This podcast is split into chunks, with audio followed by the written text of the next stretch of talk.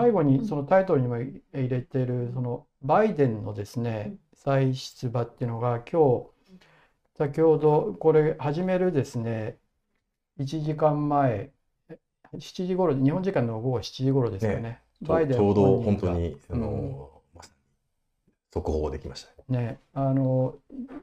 本人の大統領としてのツイッターじゃなくてバイデン個人としてのバイデン氏個人としてのツイッターで3分超かな？3分超あのぐらいのビデオだったと思いますけれどもその中でこうやって途中で「That is why I'm running for the election」って。だからね。だから私はまあいろいろアメリカにいろんな問題があるしまだそれが途上であると解決に。だからそれを続けるために自分はその。うん、再選に向けてあの大統領に再度立候補するんだってことを言ってですね。でいけそうなんですかそれぶっちゃけ。まだまだまだ。いや非常に興味深いのはこれはあれですけど あの70%日曜日のこれ NBC ですけれどもあその世論調査をやるとーでも同じくらい。2人ともね、うん。そのバイデンはあの再選出馬すべきじゃないから71%でもトランプもしあの出馬すべきじゃないから60%で、で2人があのリマッチだから再選するのを求めてるアメリカ国民は5%しかいないって言ってましたよ。うんありまちか。うんあそういったまあ、だってね、あのまあ、バイデン大統領の年齢がどうしても取り沙汰されるけれども、トランプさんだって、ーうん。ね、結構な年、もう70超えてますからね。はい、78じゃない。うんああ、78ですか。うん見えないですね。もうちょっと若くなかったでしたっけ？確か76かなえっ76と、ぐらい。うん。トラでン、プ、バイバイデンが70。今あ、今80。80。うん。80ですか。アメリカだったらちょっとあれ。えーと76ですね。76トランプが80。バイデンが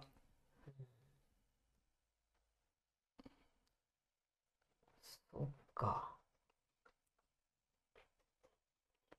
今80歳ですね、バイデンはね。だから、ただこの間のやっ選ぱり一般教書演説は相当しっかりしてる感じしたよね。うんなんかしっかり喋りがしっかりしてるかどうかみたいな。あいやでも内容。内容も含めてだかあそうなんですらアメリカのメディアなんかだったらうんバイデン史上最も良かった演説なんあでそういう論評もあったんぐらいですからね。まあ、なんかだから、あのまあ、これはあの僕の意見というよりかはもうずっとアメリカ政治を見ている、うん。まあ、マニアックな、うん。あの古川秀樹さんっていうね僕のあの番組に出てる人の見立てだったんですけど、もう一般教書演説を見た段階であもう再出馬もう近いっていうふうに思ったと。まあ理理由はやっぱり結構もう 3, あの3つぐらいあって一つはあのその一般教書の中でもうラストベルトへのやっぱり宗派がすごいと。えー。例えばだからそのはあの超党派で半導体法を成立させて、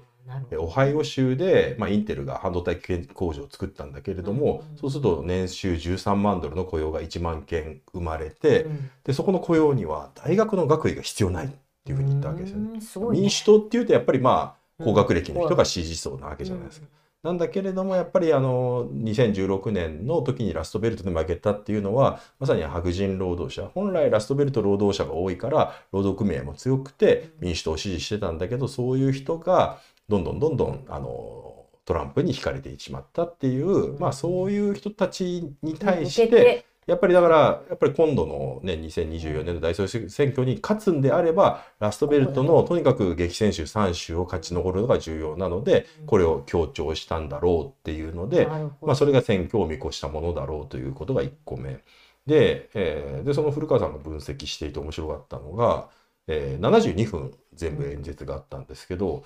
外交は5分だけだったそうです。うん。中まあウウクライナと中国だけで、たった5分でそれがほとんどもうあの内政内政そう。だからこれだけ内向きな演説っていうことも含めてそれもやっぱり選挙を見越したものだろうと。で最後のもう一つが予備選。うん。民主党の予備選を、えー今度あの黒人が多い州からやるって言ってるんですね。そう。だからこやっぱりあのバイデンバイデン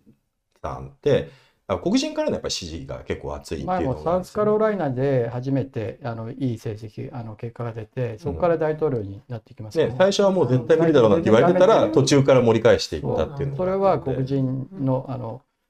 ボーターが多いところなんですよね。そうなんですよね。ねまあある種のやっぱり穏健派でもあるけれども、それがやっぱりあの黒人からの支持につながっていて、やっぱそこでなんか予備選を始める州もなんか変える。やっぱ黒人の人から変えようっていうふうにしてるっていうところもあって、まあそういうのがあるから、あのおそらくあのでやるんだろうっていうことを見立てをおっしゃっていて、なるほど。まあだからまあこうなんだなっていうその見立てが当たったんですけど、ただやっぱり難しいですよね。新顔見は全くないじゃないですか。うんただやっぱりトランプさんが起訴されちゃったので、起訴されちゃってさらにはそれだけじゃなくてあの機密文書の持ち出し疑惑だとか1.6への関わりだとかあるいはジョージア州への介入とかいろんな疑惑起訴されるかもしれないものを抱えている状況でで実際起訴された。でここから先もまた他の起訴があるかもしれないってなるとで起訴されるとあの共和党内の大統領選のレースで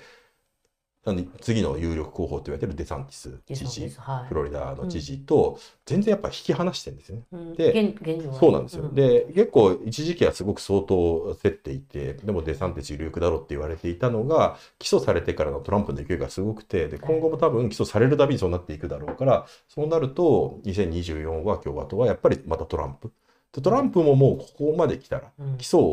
訴で収監されるのを逃れるためにずっとこのレースに乗ら降りざるを得なくなったので、そうすると、トランプに勝てるとするとバイデンしかないよねと。で、バイデンと、バイデンとデサンティスだったら絶対バイあのデサンティスの方が有利じゃないですか。若いしう。んね、なので、でも、トランプが来た時には多分、バイデンあの、バイデンでじゃないと迎え撃てないだろうっていうのがあるので、でも民主党は民主党で次への世代交代も進まないしっていう非常になんかいろんなジレンマを抱えてるっていう状況みたいですね。あーなるだからほどねバイデンの場合はトランプが出てくればその age issue だから高齢問題が neutralize される中立化されるっていうふうに言われていてバイデンは今80歳ですけど大統領選で勝ってうん次の任期に入る時には82歳なんですよね。で任期が終わる時には86歳になっちゃうわけですよ。うん。でもトランプはもし次の大統領選に勝てば78歳でで任期が終わる時には82歳だからまああんまり変わらないっていうか、うん、だから津田さんおっしゃった通りアメリカの中だとバイデンだトランプ唯一トランプに勝てるとすればバイデンなんじゃないかとそういう意味ではこのマッチアップはいいんじゃないかというふうには見られてますよね。ただほとんどアメリカ国民が求めてないそうそうそう。マッチアップマッチアップがマッチアップなんだけ若ど者が全く希望を持てないっていうね感じではあるけどでも多分本当の意味での次の変わり目っていうのは2028なんでしょうね。ちょうどそのはい。2028で人口動態もだいぶ変わるらしくて、あの本当に若い人 Z 世代とかも含めた若い人の方がだいぶあのかつての人の上の人よりもそっちの人の方が票が多くなってくるっていう人口動態の変化が、あの数字としても出てくるのが2028って聞いたので、まあその前にねこれがどうなるのかっていう感じではありますけど、でジェジェネレーションレフトってやつですか？そうですよね。そういう人たちがかなり票としても増えているっていうことですよね。この前のね中間選挙で影響をしたのはやっぱりその世代でもありましたしね。うん、いいですよね。日本いいね。日本と比べると日本はどんどん若い人少なくなってるし、若い人はどんどん政治的じゃなくなりそうですね。投票も行かないし、もうね。投票もしないし。アメリカもこの辺でも尾形さんどうですか？やっぱりアメリカねずっとね行ってみていって、まあ、ひどいことも起きるじゃないですか。1.6の議会襲撃も起きるし、ああいう中絶判決が覆されるみたいなっていうのも起きるけれどもちゃんとやっぱそれに対しての、まあ、民主主義のなんとか回復力みたいなのを持っているっていうのがアメリカのいいところだなと思って日本はあそこまでねひどいことは起きないけれども回復力は実際ないっていうこの違いだなっていう。英語でレジリアントっていうね、はいはい跳ね返る力みたいなのを言いますけど、うん。そういうのはありますよね。うん。若い人たちが高校生も含めてしょっちゅうデモやったりとか、別にそれをカジュアルにやってますし、で高校生も大学生も政治のことはしょっちゅうみんな話してもいますし、なんか日本の場合はやっぱり宮台さんが言ってたのは過剰であることを恐れる。うん。だからできるだけ自分のあ重要な感じで激しいことを言わずに政治のことを言うとやっぱり過剰になっちゃうからっていうのとやっぱり随分違うしそこはでもアメリカも含めてせ世界の若い人たちはやっぱりそういう人たちが多いとは思うのでで日本の人たちも例えばスポーツ選手とかねスポーツでは海外に出てった人はどんどん活躍するじゃないですか。そういう意味ではもうちょっとまあ我々メディアが頑張らなきゃいけないんでしょうけれどももっと若い人たちの間で政治の話をするとか、そういったカルチャーは作っていきたいですよね。まあだから本当にレジリエンスの話ですよね。うんだから結局今日の大テーマに引き付けて言えばやっぱ表現の自由なんで物を言いにくくなっているのかっていうとレジリエンス高い人は別にいいわけですよ。ちょっとぐらい言って何か反発があったって別にそこからすぐ回復できるわけで。だから日本がむしろそういう過保護になってそしてそういう中庸みたいなものをやることで多分批判的思考みたいなものがどんどん失われていくわけですよね。でそういう人が増えていくっていうことは多分すごくレジリエンスが少ない。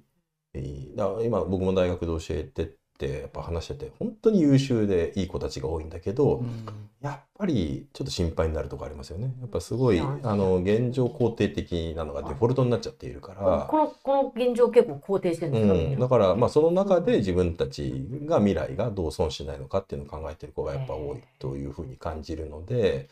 だからやっぱりあのクリティカルシンキングですよね。クリティカルシンキングみたいなものを育てることとやっぱりレジリエンスを育てるっていうようなことをどうすればいいんだろう。でもそれが育てられるって教育しかないんだけど教育はもう安倍政権第一安倍政権でめちゃくちゃされちゃったからなみたいになってだからもうどうしようもない日本は終わっていくしかないっていう宮台さんと同じ宮台さんになるっていうそんな感じなんですけど。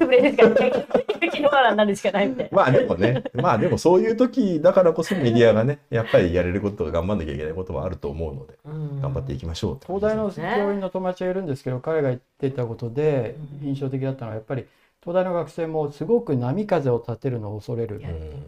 でちょっと僕聞いてびっくりしたんですけど若い人が波風を立てるのを恐れるってどういうことなんだろうって感じ。そういう感じなんですかいや、そうですね。本当うん。本当優秀ですよ。うん。優秀だし、意見を聞いたら、ちゃんとした考えを持ってる子は多いですからね。なんだけれども、それをやっぱりなかなか主張が、出したく、うんあるけど出したくない。まあ、出せない。浮く、浮く浮くよねとそうう。んいや、だから、望月さんみたいな人がなかなか出てこないっていう感じですよね。いやいや。そういう社会にしちゃってる我々がいけないんでしょうけどまね。あうん供託金とかアメリカは、まあ、若い結構ねいい政治家もいっぱい出てると思う供託金の問題とか非選挙権年齢とかそうですよねどうなってそれもるんですか？ね。もう一回日大本で田金ちょっとあの調べて。今度調べて。あアメリカはほとんどなかったですよ。ない。ないっていうか、すごい安かったか。年まあ、いずれにせよほとんどない。下げ下げてるでしょううん。ねだったと思うだってもっと若いうん。政治家いますからね。ね。うん。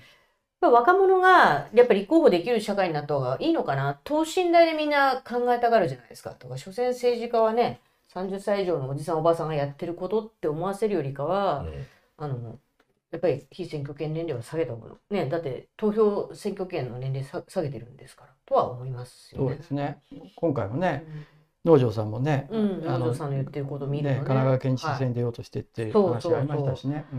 やっぱり岸本さんが出て杉並区議会がこう様変わりしてとなると農場さんみたいな方がさねちどっかの首長になってとその自治体がガラッと変わりますよね。ちょっとだから農場さんもうん。望月さんに言いたとこがあって、うん。結構だからほらあのこの間のこの非選挙権のあれとかで うん。だいぶ叩かれあそうなんてバッシングされてえ要するになんかせ要するにあえてのうん、あえてのだから神奈川県知事選の立候補問題提起公共訴訟をするためのやつなんだけれども、ルールを守らないなんてバカかみたいな感じで。ええ30そうじゃない。歳から知事知事には30歳からじゃないとなれない。しないのか。これだから若い女はみたいなっていう バッシングがあっていやいやそうじゃないだろうと。ででもそうやって初めてそういうのになんか触れた、うんうんやっぱりあの彼女の仲間とかは結構びっくりしちゃったりうん怖いと思ってるんだけど、ああそれを見ちゃうと農場さんはねやっぱりそういうの全然全然大丈夫ですよ全然気にしないでやってるのですごいちょっとあの望月力を ここでなんか深い川が今日 津田さんにそういう望月力とか。いやいやリスペクトリスペクトを込めて言ってるんです リスペクトを込めて。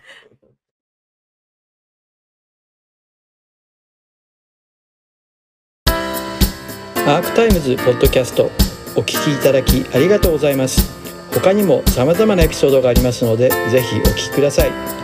動画は YouTube 上のアークタイムズチャンネルでご覧になれます。こちらもぜひご活用ください